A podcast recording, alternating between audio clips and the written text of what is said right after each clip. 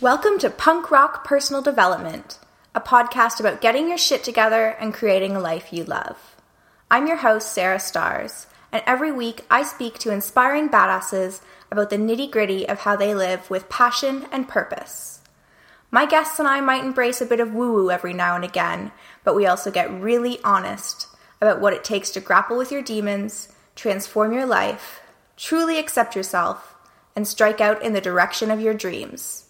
Because personal development only works if you do. That's what's so punk rock about it. Hello, and welcome to Punk Rock Personal Development, episode 13. You can access all of the show notes for this episode at Sarah Starrs, that's S T A R R S, sarahstarrs.com slash podcast slash 13. This week I shared a really vulnerable post on my blog about a difficult friendship that I had that ended several years ago. Even though I felt like I'd closed that door, feelings of anger and resentment continued to follow me around. In the post, I talk about how I realized that forgiveness didn't mean condoning the other person's actions. Rather, it was a gift to myself that it would allow me to let go and move on without that heavy baggage. But learning how to actually begin the process of forgiveness took some time. Eventually, I learned two powerful practices that have helped me to make forgiveness a tangible concept in my life. You can go to sarahstarrs.com to read that post and to download the two free meditations I created to walk you through those practices. They've been making my life better, and I hope they'll do the same for you if there's someone you're looking to forgive. Okay, so today I'm chatting with Sally Hope, who is a renegade life coach and the leader of the Wild Heart Revolution. Sally is a force to be reckoned with. In this episode, we talk about the journey that led her to becoming a literal rock star right after college and how that ultimately led her to becoming a life coach. She's packed up her life to work from the beach in Costa Rica traveled across America in an RV performing random acts of kindness, and is now living in Montana. She shares her process for choosing her next adventure and offers advice for starting a meditation practice, living more authentically, and explains why her motorcycle has been her biggest spiritual teacher so far. Not only does Sally have an inspiring story, but there's a lot of really practical content to dig into. I will warn you that, as Sally mentions at one point, she lives in a house with a tin roof and it was raining when we recorded this episode, so there is a bit of background noise and it affected our Skype connection a little bit. We've done our best to edit this out and improve the audio quality, but if it does sound a bit funky at times, just know that it only lasts for a second or two and it's definitely worth sticking through it for Sally's amazing insights. Hey Sally, how are you today? Hey girl, I'm doing well. How about you? I'm really good, thanks. And thank you so much for coming on the show today. Thank you. Thanks for having me. I was excited to hear from you. Amazing. And uh, so, for people who haven't met you yet or haven't seen you online, can you tell us a bit about who you are and what you're all about? Sure. So, um, wow, what a fun question. What I'm all about.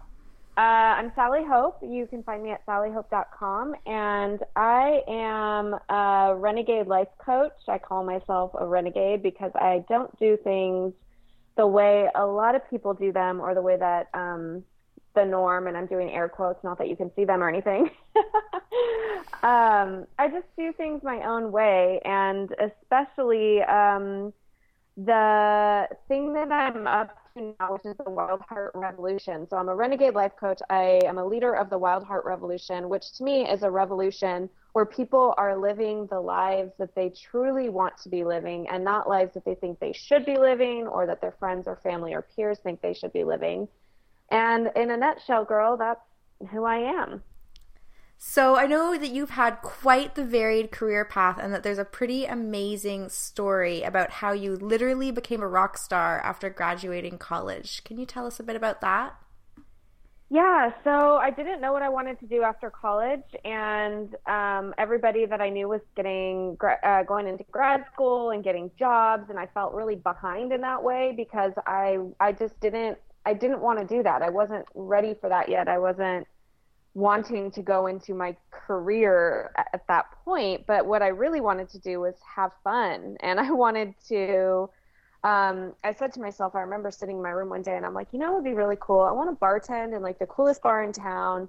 I want to work in like a boutique where I can have like dreadlocks and facial piercings and loud music playing. And I want to be in a band. And so basically, I mean, it's kind of a long story, and I don't know how much time we have, but basically, this one day I just, um, I was at work and I went out the door, and I always, always turned left outside of the door to go to the same restaurant every day, ordered the same thing every day. And this one day, I was just like, you know what? I'm going to go right. I've never ever turned right, and I don't even know what's down that side of the street, even though I've worked here for like two years. I turned right and everything fell into place from there. I saw this store that was bumping DJ music that they were hiring, and then one of the girls that worked there was um, quitting the bartending job at the coolest bar in town. And the girl that I worked with at that boutique um, was a drummer in a band, and they were looking for here. So basically, I just made one choice to go right instead of left, got into a band and did that for a while, and then got recruited to be in a different band in LA and that's when things really started kicking up. Um, I think within my first two months of being in that band, we were opening for Bon Jovi in an arena. Um, we played these huge festivals, we toured, and it was just a total. I mean, this is, of course, the Cliff Notes version, but it was a really wild, fun experience. Okay, so given how all of that fell into place, I mean, you thought about these three things that you really wanted that were kind of connected and kind of not. So, you know, given all those synchronicities, I'd love to know what are your beliefs about manifestation and the law of attraction? Um, I I absolutely believe that if you can envision something and you make choices that are in alignment with that vision that you can create anything. So I know that this topic can be really sticky for people because it's like, well, I've envisioned and I've journaled and it's not happening. Um, there's a tricky part of this, which is the part where you just kind of let it go. So what happened was I said, you know, I wanted to, being in a band would be really cool or working in a bar would be cool, but I wasn't like frantically like going out and being like, oh my God, if I don't get the band, I'm to be such a loser. And oh my God, like what's to happen? I was just kind of like, you know what would be cool? This. And that was pretty much it. Like, I, I don't even think I like went on Craigslist to try to find a band or anything like that. I think I just kind of said that would be really cool. And I kept thinking about how cool I thought it would be. And then I started just making some choices, like going right instead of left is such an easy choice. I didn't know at the time that that was going to lead to these three things that I had said I wanted, but I just tried something different. And I think that that's where people forget to do the things. You know, they think that if you just want it bad enough or if you do a vision board enough that it'll just show up, but you also have to bring your own self to the table and make those choices that will put you in the positions to get the thing that you want. Yes, absolutely. And in our pre show chat, you mentioned a little bit about your philosophy around three important C's. I was wondering if you could break that down for us. Yeah, so the question that you had asked me was um, what what I would like to talk about in terms of um, manifestation or self love or really any anything that you want in your life. And I started riffing on um, what turned into the three C's, which I hadn't actually put it together like that before. But basically, this is how I view anything. If you want something, anything like a, a relationship or a different body or a better business or more money or you know to live in a new town or something like that. Um, i think the very first step of that is that you have to understand that it's a choice. Like you have to first choose the thing. You have to say i want this. And then you have to commit to it. Because just saying like what i was saying before is like putting a vision board is one thing but if you just put the vision board and just leave it there and you're like why isn't it showing up? Well you have to commit to getting it. So i'm going to use the gym as an example because it's a really easy one but like a lot of times people say you know i'm not happy with my body. I'm just you know? And there's a lot that can go into that. It can be like part of it is you know we need to love ourselves no matter what our bodies are looking like um, no matter what is happening no matter who we are but another side of this is, is let's say you want six pack abs. That's something you want for whatever reason. Let's say you want it. Well, okay, the choice is I want six pack abs. And the commitment needs to be I'm going to do what it takes to get six to get six pack abs. And what that looks like is, you know, you're going to have to work out. You're going to have to sweat. You're going to have to change your patterns. You're going to have to wake up earlier to get to the gym. You're going to have to make it work. Um, and in order to keep doing that and to bust through all of these things that happen, all the fears, all the I can't do it, all the it's not going to happen for me, you need courage. So, anytime I think that we have these times in our lives where we want change or we want something to happen, we can't really do it without any without all of those three C's being in place. You need to choose the thing, you commit to it, then you need to have the courage to keep going, even when you're like, this is annoying. I don't want to wake up early. This sucks. Or in business, I hear this all the time when I coach clients in business is, you know, it's too hard, or people aren't reading my things, or nobody cares, or I don't know about, you know, all the email marketing or whatever it is. You know, all of those things are going to show up. You need to have the courage to continue to go even when the things get hard, even when you don't want to wake up early. I love that. And I love how, you know, you have this process that obviously you've walked people through and how typing it out somehow led to the three C's because that sums it up in such a fantastic way. Yeah, thanks. Thanks for the question because it allowed me to like say it even more clearly than I had before. Okay, so backing up a little bit, you were working as a working musician, you were playing in front of thousands and thousands of people. What led you to transition to becoming a life coach? So, there was a point in my music career where I kind of had that thought, like, why am I doing this? It was what everybody talks about the big why. Um, I don't know if you guys um, know about Simon Sinek, that book of finding your why or that conversation, but in um, a lot of the conversations, in order to continue to do the thing you think you want to do, you have to know why you're doing it. So I was kind of like, I don't really know why I'm doing this. Like I was having fun, but I also knew that there was something that was um, deeper for me and something that I wanted that was more than just playing music.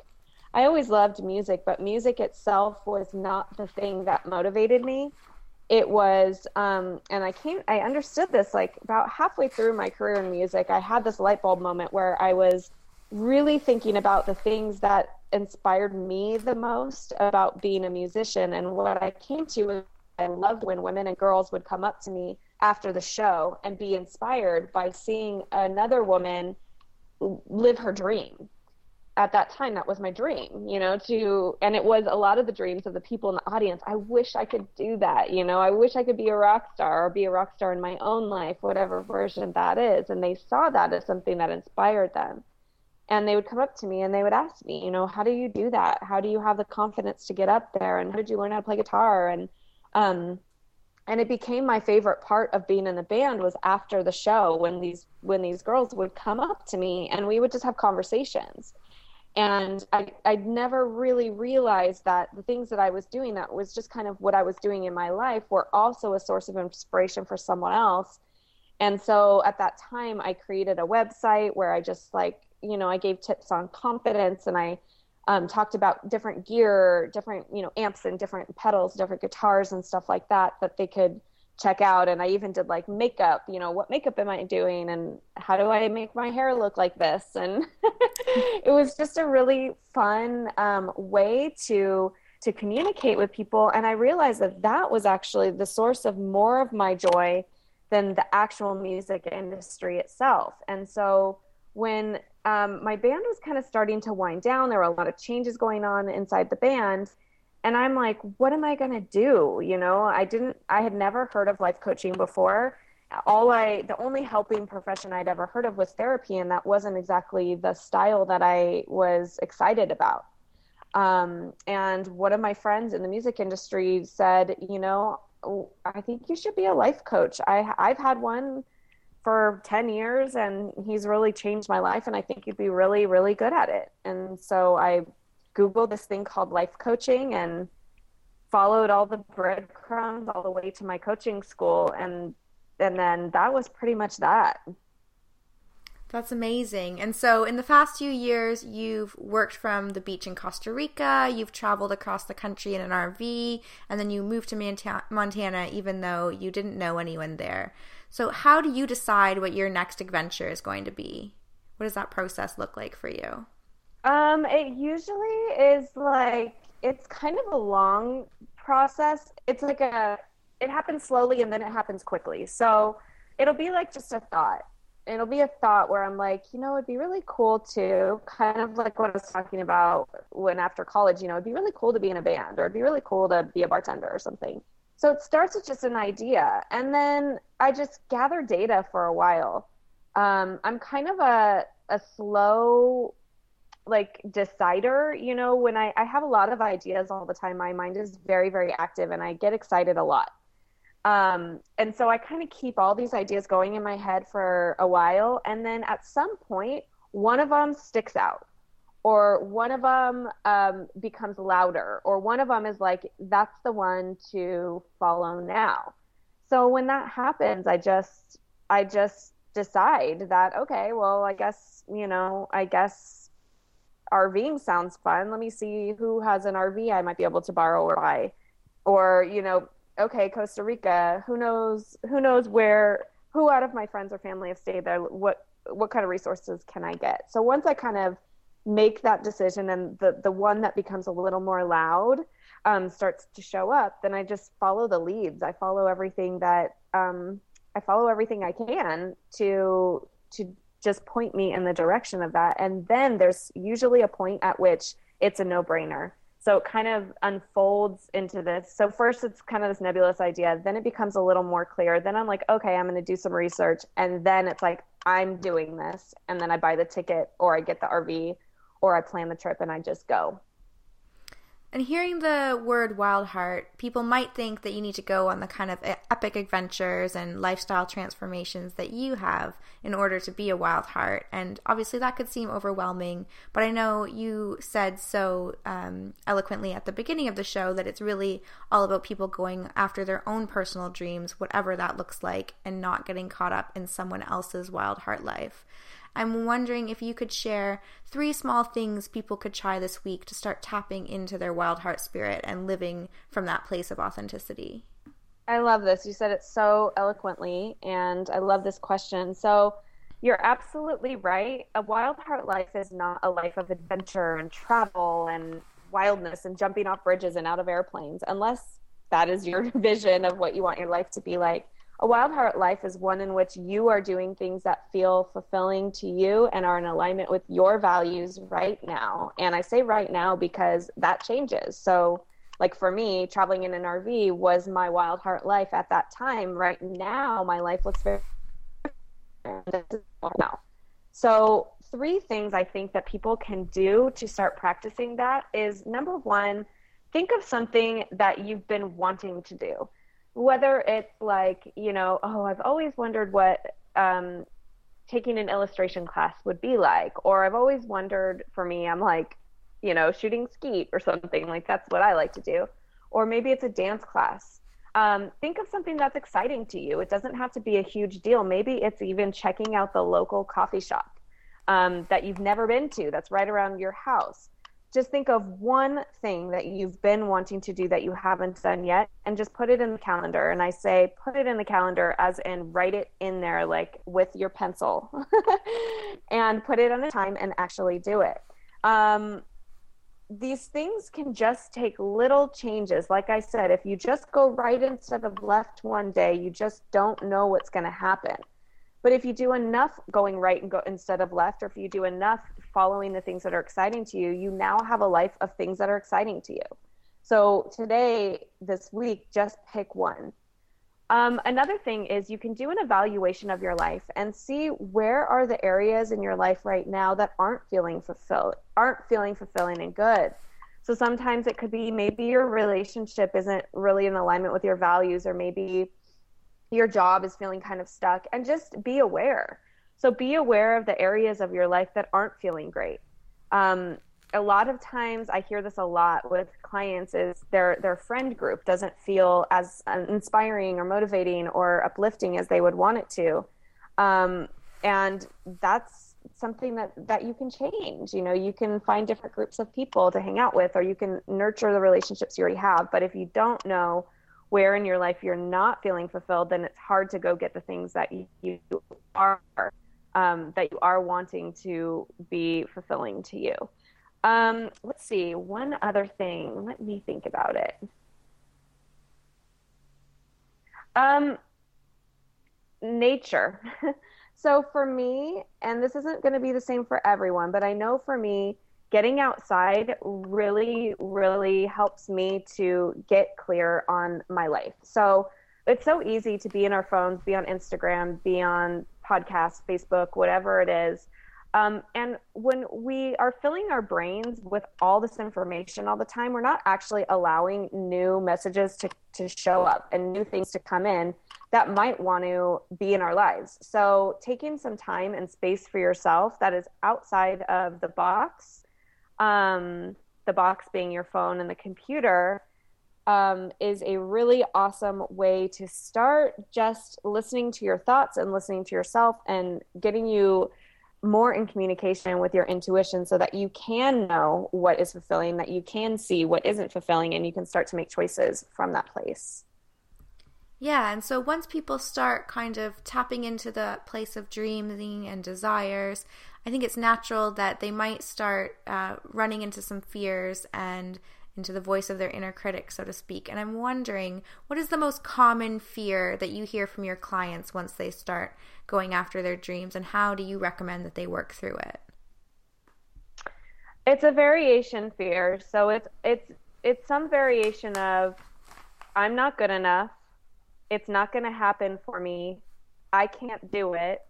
Or um, what are people going to think mm-hmm. if I do? So, my best, let's see, the best way I can describe to start to work through these fears is to first get to know them. So, a lot of times when I hear people talk about fears, they talk about crushing fear or kicking fear in the face or stomping on your fear. I don't take that approach with fear. I think fear is a um, healthy emotion. It's something that shows up for us and it's shown up for us our whole lives in order to protect us. The only thing is, is that fear doesn't know we're not five years old anymore and that we don't need to be protected in the same way that we used to. So I think that the best way to handle fear is to know yourself and to know that those voices are fear and not truth. And the only way we get to know that is by is by forming a relationship with your fear where you're like, "Oh, okay, I see that you just showed up. Okay, what are you saying?" You know, you can kind of have a conversation about it. Like, "Oh, you're saying my friends and family aren't going to like what I do." Okay, I get that that's fear, but it still feels really scary. And then you could say, "Okay, well, all right, it feels scary. That's okay. What feels scary?" And then it's like, "Well, what if they don't like me anymore?" And then you kind of just you have a conversation with your emotion and with your fear so that it actually doesn't have so much of a hold on you because you're like, oh, this is just me worrying about what my mom's going to think or my dad's going to think. And from that place, you can consciously make a choice. You're like, all right, I get that this is just fear, instead of the fear being like, this is truth. Because the problem with fear is that it shows up as truth. It says, your mom will disown you if you do this thing well, that's not actually true. It's just a thought, it's a fear. You don't really know what's going to happen. So if you become aware of your thoughts and your feelings and what's happening for you, then it's a lot easier to move through your fear than to just try to ignore it, push it aside, stomp on it, or whatever, because fears are just going to, they're emotions. And what emotions is they show up and they want to be seen and then they want to move through you. But if you resist them, if you stomp on them or say go away or whatever, they just come back and they come back stronger. So the quicker you are able to um, recognize that these are just fears and have a kind of conscious thought process about it, um, the, the easier it's going to be to move through it. That's really great advice. And yeah, I actually find that if I can start identifying those fears and naming them and writing them down, it kind of allows me to recognize them, like you say, when they come up, and I can say, "Oh, that's that one again," rather than getting upset, like pulled into that obsessive thinking about it. Totally, they can suck you in, but if you're like, oh, okay, there's that familiar voice again. I hear you. Okay, what choice am I going to make anyway? You know, it's very different than, oh my God, everyone's going to think I'm crazy. yeah, you're just kind of like looking it in the eye and pressing the abort button rather than going into that whole tailspin. Totally. Okay, so switching gears a little bit, I'd love to hear about a typical day in your life if you have one. Um, do you have any rituals or routines that you use every single day? I do. It's like my days usually start and end pretty much the same, and in the middle, it's a total crapshoot. So um, I always like to wake up about two hours before I have to actually do anything. so I will wake up um, usually around 6:30 or 7 and I take my time and I journal and I just write out whatever's on my mind um, until I don't have anything on my mind anymore.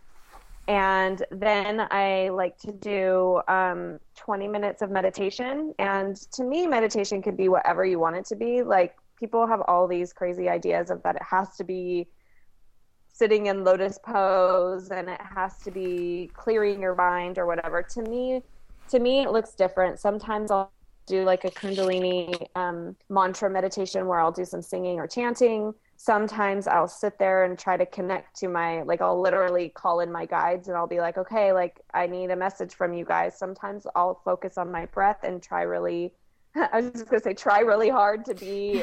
um, I will focus on on breathing and um, just noticing my thoughts go by, which is really challenging for me. Um, but I I like to do that every day, and then I just have a breakfast routine. So I'll you know make my breakfast and my tea, and I'll sit there quietly and eat it, and then I'll get my day started. Um, I find that the days I don't do that uh, always feel a little more chaotic and less connected for me. So, and then the middle of the day is tons of computer time. Um, broken up with I go um, I go to the gym and or um, go outside for walks or runs or hiking or something every day. So I like to make sure I exercise every day. It makes my body feel amazing. Um, and it doesn't always have to be a big deal. It could just be like, you know, my favorite walk around my neighborhood or some yoga or some stretching or um, working out with a trainer at the gym or just my own self at the gym. But I like to make sure to get exercise in. It's a super important part of my day. Um, and then a lot of my day is also centered around healthy eating. So I eat, since I exercise a lot, I tend to eat like five or six smaller meals. So so I anchor my days around like making sure I'm always feeling full and um, like alert in that way and making sure my body is nourished. And then I do more computer work. And then at the end of the day, I like to read or um, have some quiet time that is not um, right on my phone. So I don't like to be on my phone in my bed. I just don't do it. Um, but I'll read or I'll watch Netflix or I'll do something and then I'll get in bed and zonk out. I love what you said about meditation not having to look a certain way and you know not necessarily even feel a certain way. So I'm wondering how did you get started with your meditation practice and do you have any advice for someone who's maybe just starting yes. to dabble with it? I struggled, girl. So I still struggle, um, and it's been years. So I had been in the personal development world that I'm in. Of course, I've heard a million times that meditation is good for me. Everybody would say it in the beginning, and I'd be like, "That is the most boring thing on the planet." And I try to sit there, and I don't even know what I'm doing, and I think a million things. I'm so like anxious, and I my thought like get rid of my thoughts. Yeah, right. Like, how's that possible? Right this is what I thought meditation had to be like. I also thought you had to sit cross legged for 20 to 40 minutes to an hour or whatever. And I was like, there's no way that's going to happen either. And I got really discouraged in the beginning because I thought it had to be a certain way in order for it to be quote unquote meditation. Um, uh, I had a coach once who challenged me to just do five minutes a day and i was like fine i can try five five minutes for seven days in a row and that was still challenging for me too but i did it And so what I find for myself is I I work really well when I have little goals, not huge ones but little ones. So maybe it's like I'm going to do this for a week or I'm going to do that for 10 days or something and I keep track of it. Um, the others, oh my gosh, the rain outside just is so loud. I don't know if you could hear it. I have like a tin roof. Um, the other thing that that really helped me was realizing that the point of meditation is not to get rid of your thoughts. It's not to not have any thoughts. A lot of times people sit there and they think they failed at meditation because they thought about something the whole time. And to me, that's not the point. To me, the point is just to notice and be aware when your thoughts are getting all crazy and chaotic and you're just like, oh my gosh, I just noticed I've been thinking about a lot of things. And you just notice that. And that's that's it. You just say, okay, I noticed that. I'm going to focus again on breathing.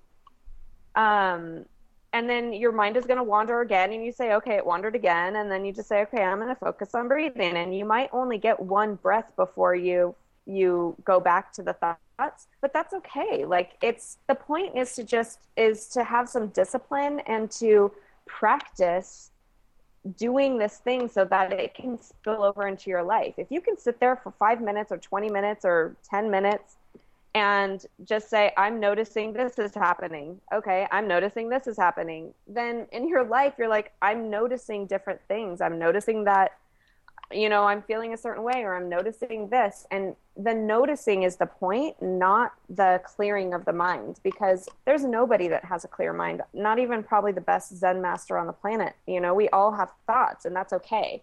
But I, what I, what I think happens for a lot of us is we feel like failures so we don't do it anymore because it's like i can't meditate because i'm not good at it good at it means i think good at it means if you do it you're good at it if you if you set the alarm for five minutes you're good at it um, so for a beginner what i would suggest is just try different things for me chanting mantra meditations really help me when i'm like feeling like i'm the failure who can't stop thinking um, because it's it's it's a focused thing to anchor around. It's a mantra.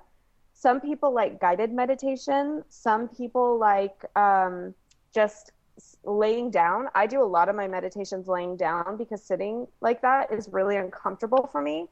And I'm like, who cares? That's the way I meditate. So um, I would say make it your own and also just just think about why you want to do it so if you're only doing it because um, you know some guru that you follow does it then it probably won't last and it's the same thing we talked about in the beginning of the call which is you have to know why you're doing things and they have to be for you you have to do them for reasons that really resonate with you because if my teacher says to do it but i don't actually have a, why behind that like why i want to do it for myself then i'm going to probably fall off the wagon and just be like, well, this sucks. This is so boring. Like, I don't want to do it. But if I am like, I'm doing this to be a better person, to be a more calm person, to know my myself better, to um, to have awareness of my life. You know, those goals to me are important enough for me to get on, you know, on my mat every day.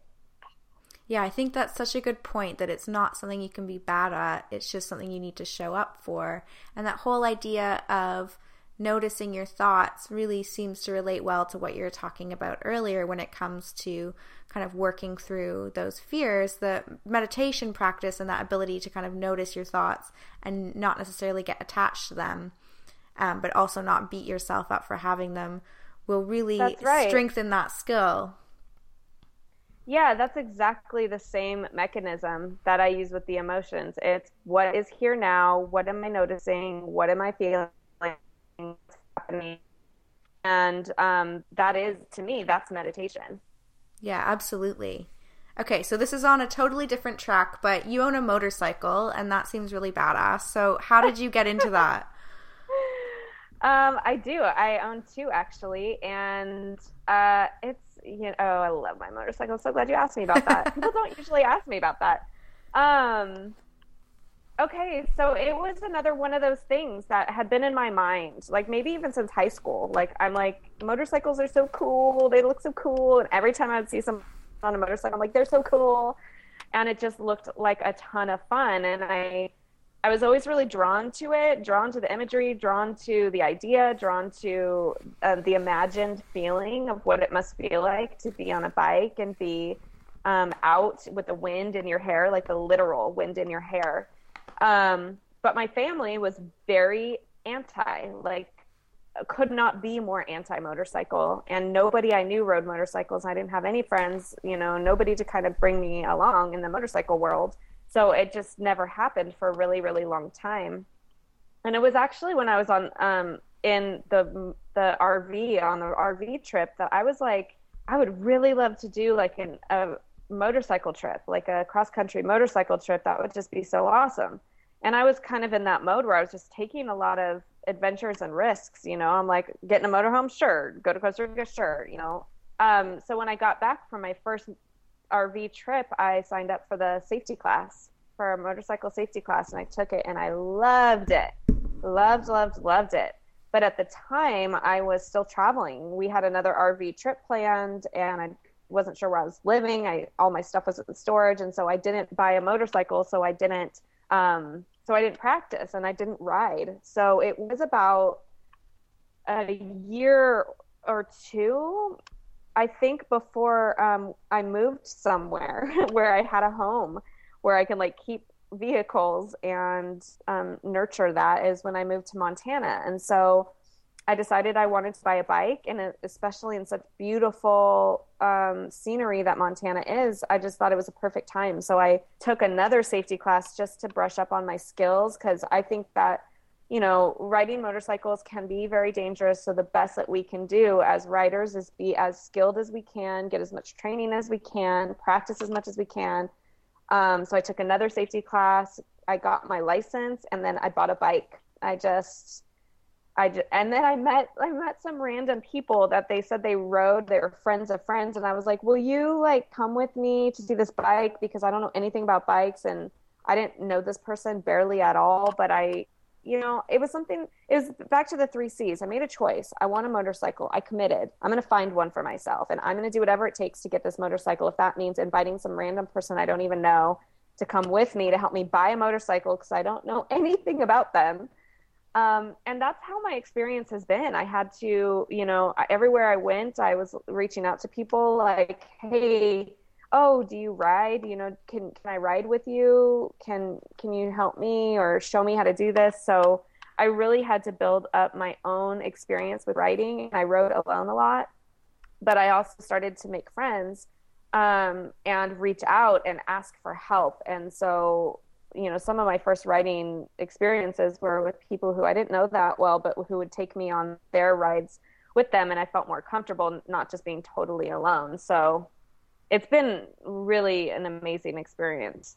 I think it's so exciting that it, you know, it was such a kind of male dominated sport or hobby and that there are now so many women who are building these communities like Babes Ride Out in California and all of these other group rides. It's really exciting to see. It is exciting and it's fun. So it's it's fun. What have you learned about yourself, if anything, from riding and getting into having your motorcycles? Um, a lot actually. There, I I think that my motorcycle has been one of my biggest spiritual teachers, if I can even say that without totally laughing. I love that. Um, but there's some very tangible, practical things being on a bike teaches you. So you have to be very aware of yourself and aware of other people and aware of your surroundings when you're on a bike. You can't be text messaging, you can't zone out, you can't be like upset or you know, you can't be in a rage or thinking about a lot of things. When you're on a bike, it's life or death. So you need to be thinking where's that car? Where's that car gonna go? Where am I? Who's behind me? Who's in front of me? What's that light doing? What's that light ahead gonna do? Where's the bend in the road? So it teaches you, it teaches me um, presence. And I mean, talk about meditation where, you know, you need to be where you're at instead of all these other places in your mind and with your thoughts. Um, being on my bike is one of the only places where that is really true for me, where I don't have all those thoughts in my mind because I'm like, you know what? That is not what I'm worried dealing with right now. What I'm dealing with right now is making sure I stay safe on this bike. Um, another thing it really taught me, and a couple things in my life have taught me this, is I tend to be very attracted to things that uh, that girls don't that that that girls in the norm don't do. Like it's not, you know, um, motorcycles or guns. Um, I love shooting. I love skeet shooting or trap shooting. Um, even motorhomes, things like that. I tend to just naturally be attracted to things like that. But the thing is, is that these are not built into my structure in my life. My family didn't do it. Nobody taught me how to do any of this stuff. So what it's taught me is to really just uh, to commit to what it is I want and to make it happen. And it's uncomfortable walking into a, you know, gun, you know, gun range or walking into a motorcycle club where you're the only girl there where people assume you're an idiot probably because you're a girl, you know, um, even music was the same way like guitar shops are the same way. And what it taught me is that if you want something bad enough you just have to make it happen. And you have to be you have to have that courage to go in there and say i don't know about this but can you help me? Um, i really want to learn. And to kind of put some of that ego part aside the ego that wants to be perfect and the ego that wants to be amazing and have everybody like her and all that you know you have to sort of put that aside a little bit and be like i don't know what i'm doing. Can you help me? Um, and you know when i think when i think of it like that and just hearing you talk i'm like i'm proud. I'm proud that i learned how to ride a motorcycle when nobody around me helped me you know or when i had to be the source of all of that and i did it. And it just shows you that you can do that with anything business or life or hobbies you know it's like well i don't i don't know anybody. Well you know what? I didn't either. And i i go by myself to so many places. I go dancing by myself. I shoot by myself. I go writing by myself. And um and you can do it. You just have to want it bad enough. That's beautiful. I love that you were able to find all of those lessons in something that you know maybe doesn't right off the bat seem like it would have anything to teach you Totally. So, Those are my favorite kind of lessons. Absolutely, and they're everywhere if we start looking for them. Mm-hmm. So there are so many things that you teach people and are helping people to implement. What are you working on learning or implementing these days when it comes to your own personal development? Oh, what a great question. Um, so for me, I'm really, really getting. Oh, I saw a quote actually. It's on my computer right now, and it's um, it is exactly what you're asking me. So, the idea that life is not a given. so, what I mean by that is, it just occurred to me not that long ago that things don't have to be the way I thought they had to be. And I know this sounds like, well, duh. But for example, like, um, you know, let's say you grew up in a family who always said, you work hard and then you die, you know, or well, you better have a stable job because stability, et cetera, et cetera, or whatever these messages are. Um, our patterns of and learning of the of the way to be in the world are really, really, really strong, and we tend to again think of these things as truth. And what I've been working on is really like changing my mindset to be like, okay, it's not a given that yes, I'm going to get older, but it's not a given that my body has to fall apart, or it's not a given that you know I have to have weak joints or bones that you know oh well you just gain weight when you you know get older or your brain loses function when you get older. Like i know that some of those things are biology but i don't think it's a given that we have to um, you know, live these ways that we maybe see in the world. There's this woman who really inspires me, who kind of kicked off this thought process for me. Her name is Phyllis Sues. She's 97 or something. And in the past year, she recorded an album. She competed in tango. She does trapeze. She um, skydives. Um, she plays tennis. She does yoga, like arm balances and stuff better than I do and it's really inspiring to me and the idea is that we don't have to just assume that things are going to be the way that they are just because that's the way that we've seen them be So this quote that I've been um, looking at today was at any given moment, you have the power to say, this is not how the story is going to end.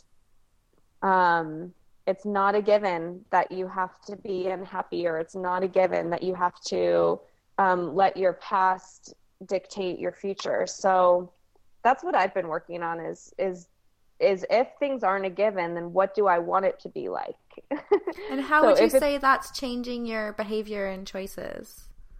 Well, it's making me um it's making me less lazy, really, in all ways. So it's to me and I'm, and this is just how I frame it for my own mind. It's sometimes it's so much easier to just be the person that you've always been. That's like well that person you know said something shitty to me so i don't like them and that's what i do because when you you know when you cross me it's over right? Like if that's the person you've always been what i'm what I, what's changing for me now like i question all of that more. I'm like wait a second like why do i feel that way? Or did they actually even cross me? Or like um you know makes me evaluate my entire life and it makes my choices really different it's like okay I'm not going to be that person anymore, whatever type of person I decide I don't want to be like anymore. And that means I have to make different choices. I have to listen when I want to yell. I have to, um,